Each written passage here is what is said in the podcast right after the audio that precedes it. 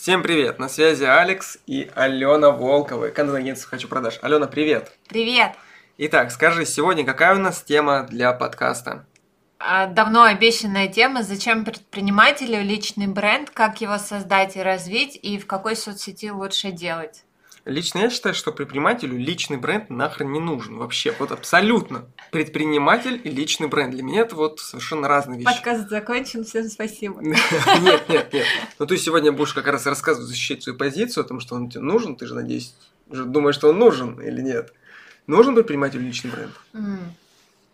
Хороший вопрос. А, я могу сказать, что когда у предпринимателя, у владельца бизнеса есть личный бренд, и он присутствует в соцсетях, продавать значительно легче. Ну, мне кажется, это нафиг не нужно, если ты... Ну, то есть, если ты предприниматель мелкого разлива, например, то есть уровня типа я и еще Вася Петич и Петя работают на меня, тогда, конечно, да, ты продаешь за счет своего личного бренда. Но если нет, то зачем тебе личный именно бренд? Развивай бренд зачем? фирмы.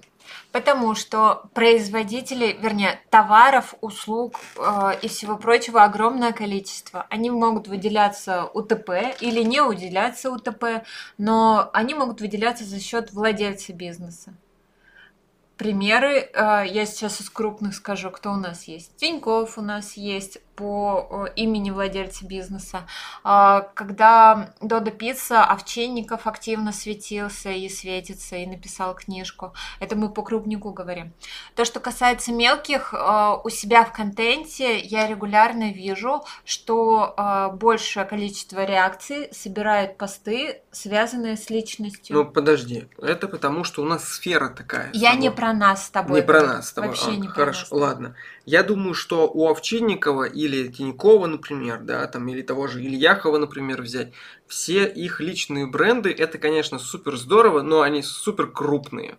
Да, это супер крупные, вот. поэтому я сказала про супер мелких. И явно для нас это не подойдет. А супер мелкие, вот если мы за пределами, например, там вырастаем до команды, когда у тебя уже работает какое-то производство на 10-15 человек хотя бы, мы все еще являемся супер мелкими с точки зрения экономики. Угу. Но э, мне кажется, такому бренду уже не нужно личный раскачивать бренд потому что это перетягивание на себя, замыкание. Ты не думаешь так? Ну, Если смотри, это, конечно, не какой-то сервис там. Владелец бизнеса – это… А, то есть через владельца бизнеса мы транслируем ценности. И через человек ценности транслировать гораздо проще. Это первое. Во-вторых, люди покупают у людей. Это уже заезженная фраза за последние годы, но эта тенденция, она никуда не проходит. При этом Додо Пицца в Японии и в Китае открывает рестораны, в которых нет людей, есть только роботы дело не в самих ресторанах, а в личности, в персонализированности э, присутствия в соцсетях, потому что люди в соцсетях, они все-таки общаться приходят, а не покупать. Еще ну, поспорь с этим. Я, я пришел покупать. Я вот прихожу, вижу интернет-магазинчики Ты пришел продавать, давай так. Я пришел покупать. Я муравьев покупал на днях как раз вот тоже. Ну, это Мне у нас профдеформация на самом деле. Ага. Ладно. Потому что, ну, реально в тех бизнесах, где мы э, ведем у наших клиентов, всегда, когда есть фотографии, я еще раз повторю, всегда есть отклик, больше, чем отклик. Причем не только фотографии, это могут быть какие-то личные истории, э, не в смысле, что я поел на завтрак, а какие-то личные истории, связанные с бизнесом, с ценностями, э, с сотрудниками, и это все продает гораздо лучше. А если человек... Если мы говорим про Инстаграм, извини, я тебя сейчас, Давай. я договорю говорю. Если мы говорим про Инстаграм, то формат Reels, формат Stories – это тоже присутствие человека, если он к этому готов. Да, вот у меня следующий вопрос как раз был. А, если человек сидит такой, слушает нас и говорит, Алекс, Алена, да никому нахрен не важно, как я там продаю свою воблу, потому что просто всем пофиг, как я пришел в этот бизнес, свою личную историю, какие у меня срачи там были по жизни, чтобы открыть этот бизнес, что я прошел. Потому что им важно просто купить рыбу вяленую, сушеную, и все. А может быть, они не хотели покупать эту рыбу, им эта рыба нафиг не нужна, но они прочитали историю, как он пришел в бизнес, прониклись, поверили и сказали, я куплю эту рыбу, чтобы поддержать Ивана Ивановича. А где вот, где вот граница между тем, что типа они действительно прочитают, или это того не стоит, никому это будет не важно? Потому что знаешь, какой самый популярный на сайте э, раздел? Явно не о нас Вообще Потому что не в о нас. разделе «О нас» пишут всякое фуфло. Ну там же пишут именно как раз таки о нас, о компании, о личности, развитии Ну, кроме того, что люди покупают у людей, еще люди покупают то, что им выгодно, то, что им полезно, то, что им нравится. А в разделе «О нас» не выгодно, не полезно, не нравится. Это самолюбование компании. Извини меня, а личная история, о А том, как ты пришел, это не ну, то, же самое самолюбование. личные истории – это э, истории, которые всегда несут пользу для людей. То есть я пишу с точки зрения того, как подать мою историю, чтобы людям было полезно или интересно. А если им, ну, допустим, интересно, но им не холодно, не жарко, они не покупают из-за этого машину, например.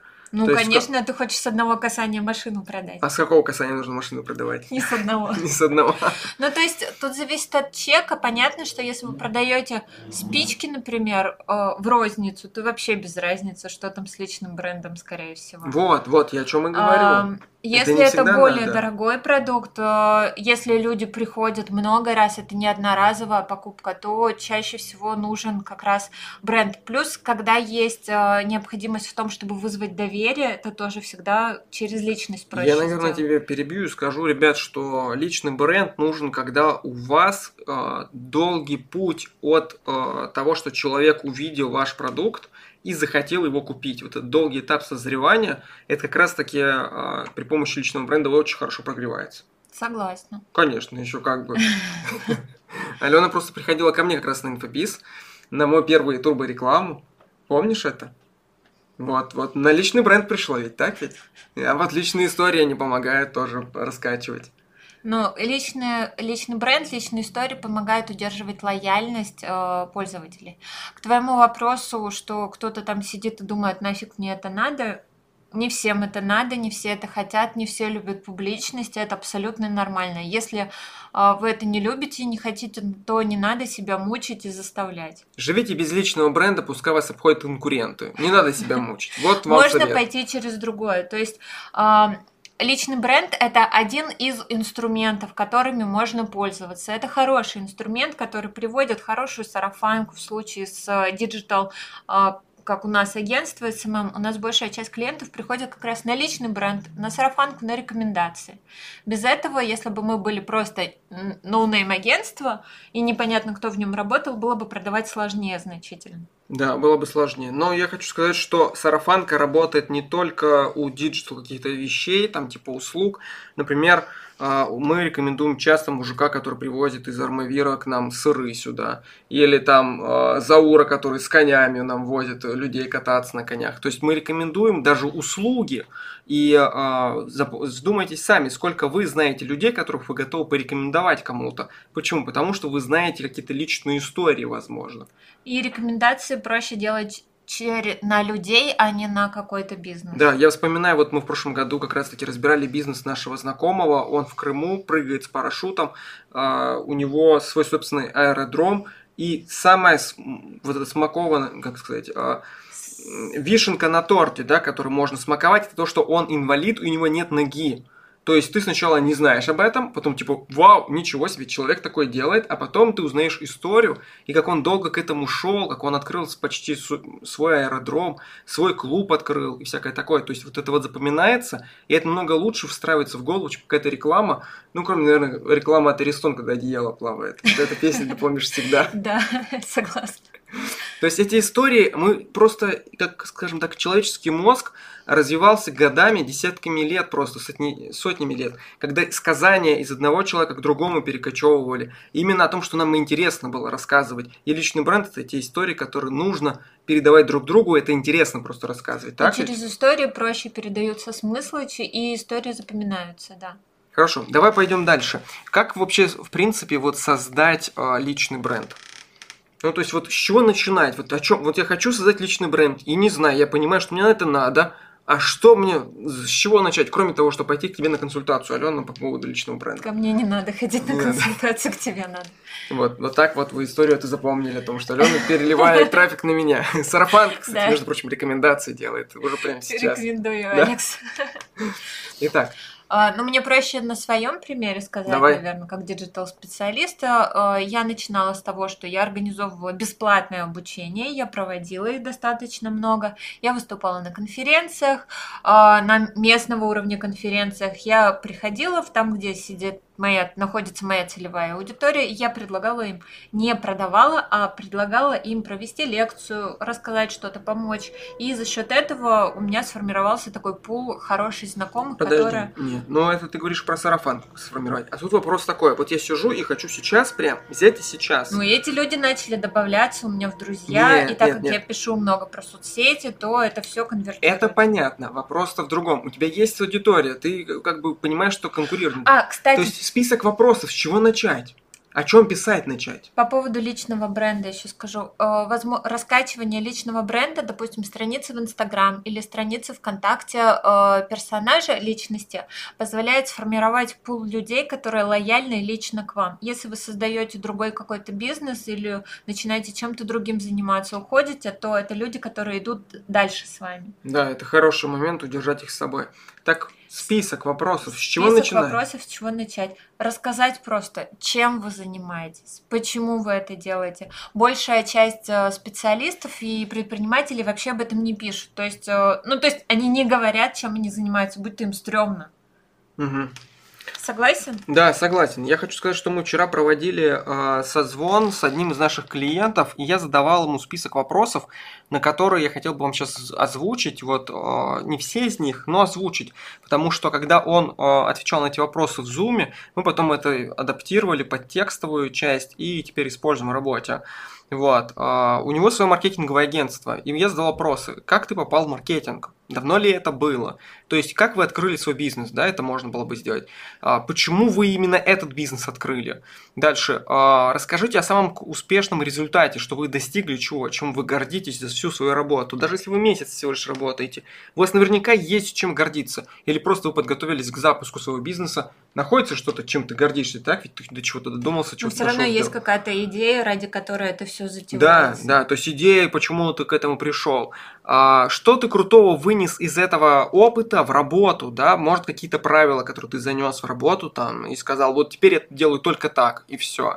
Поэтому у нас, например, вот с Аленой в ХП только предоплата. То есть это вот один из крутых опытов, который мы взяли, переняли и записали себе в правила.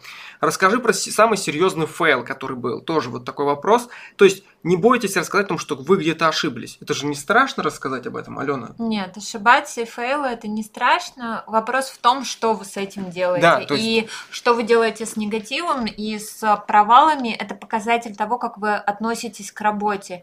И после того, как я у себя в инсте говорила про наш epic fail за годы работы агентства, у меня пришло, пришел клиент на самом деле. Я хочу сказать, что важно не просто говорить, типа, вот мы там лоханулись, мы там что-то косякнули, а сказать о том, что вот мы увидели, сделали ошибку, увидели причину, почему мы ее сделали, а теперь мы исправились, и мы больше такого не допускаем. И пускай любой клиент, который к вам приходит, он мог бы это проверить прямо здесь, прямо здесь сейчас на практике и понять, что да, вот эти ребята нереально сказали, что не была проблема, теперь ее нет. То есть они Но развиваются. это значит, что вы не пропадаете, не бросаете клиента в сложных ситуациях, и это самое главное. Да, это самое главное, это клиентский сервис по сути. Вот следующие вопросы были как раз таки, например, какие три принципа есть сейчас при начале работы над проектом. А, Дальше, например, когда ты, пони- а, когда ты понимаешь, что работа сделана хорошо и ей можно гордиться, вот что означает для тебя, что она сделана хорошо? Это тоже важно об этом писать. Казалось бы, что это по умолчанию каждый знает, но у каждого из вас в своем бизнесе есть вот такие вот маленькие нюансы, на, котор- на которые вы обращаете внимание, а конкуренты не обращают. Или обращают, но молчат и не рассказывают об этом. Элементарно просто рассказать о том, как вы запаковываете красиво и аккуратно а, товар перед отправкой. Это уже вам добавляет куча плюсов о том, что вы молодцы и об этом задумались и проработали это. Согласны? Мгм.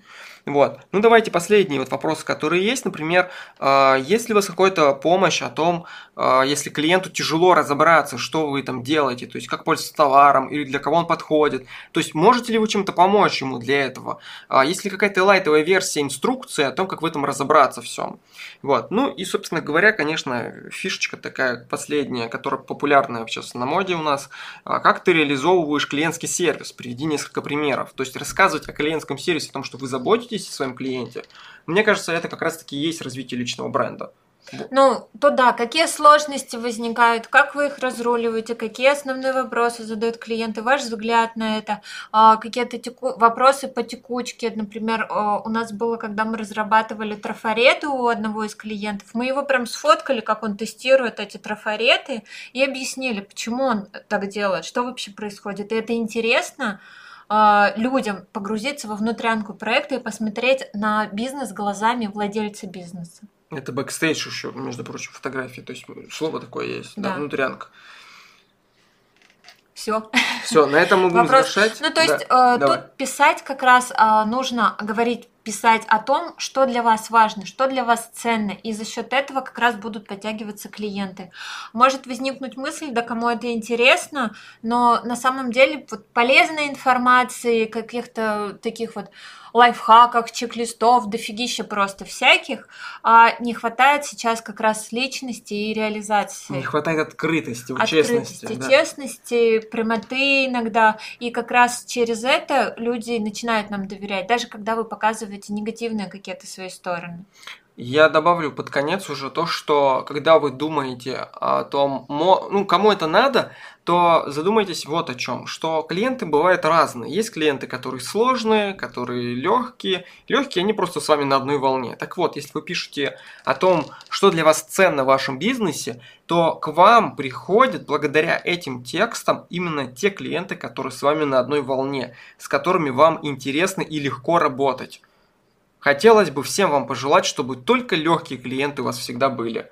Потому что с ними интересно создавать что-то новое и для них создавать классную новую продуктовую линейку или ну, линейку услуг, например. Да, и я хочу еще дать маленький лайфхак напоследок.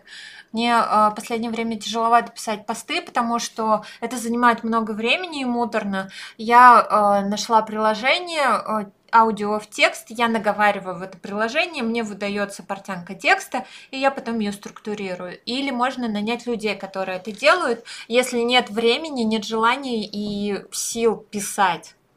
Всегда можно делать так. Можно найти другой формат. Можно записывать видео.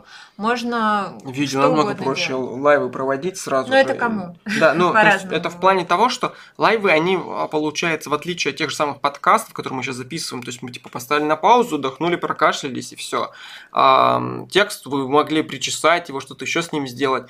Вот. Но а, live это на живую. Просто сел, 10 минут потратил, рассказал какую-то историю и закончил. Ну, да. Ничего корректировать не надо, какой есть, такой уже любите меня, все. Это те, кому легко записывать видео, но не всем легко импровизировать и болтать по 15 минут без э, Вы можете просто показывать да. товары, пока камера не показывать свое лицо. Но если, это мы уже не про личный бренд. Да, это уже не про личный бренд. Вот, на этом мы завершаем. С вами э, были ребята из контент-агентства «Хочу продаж». Алекс и Алена. Всем удачи. Пока-пока.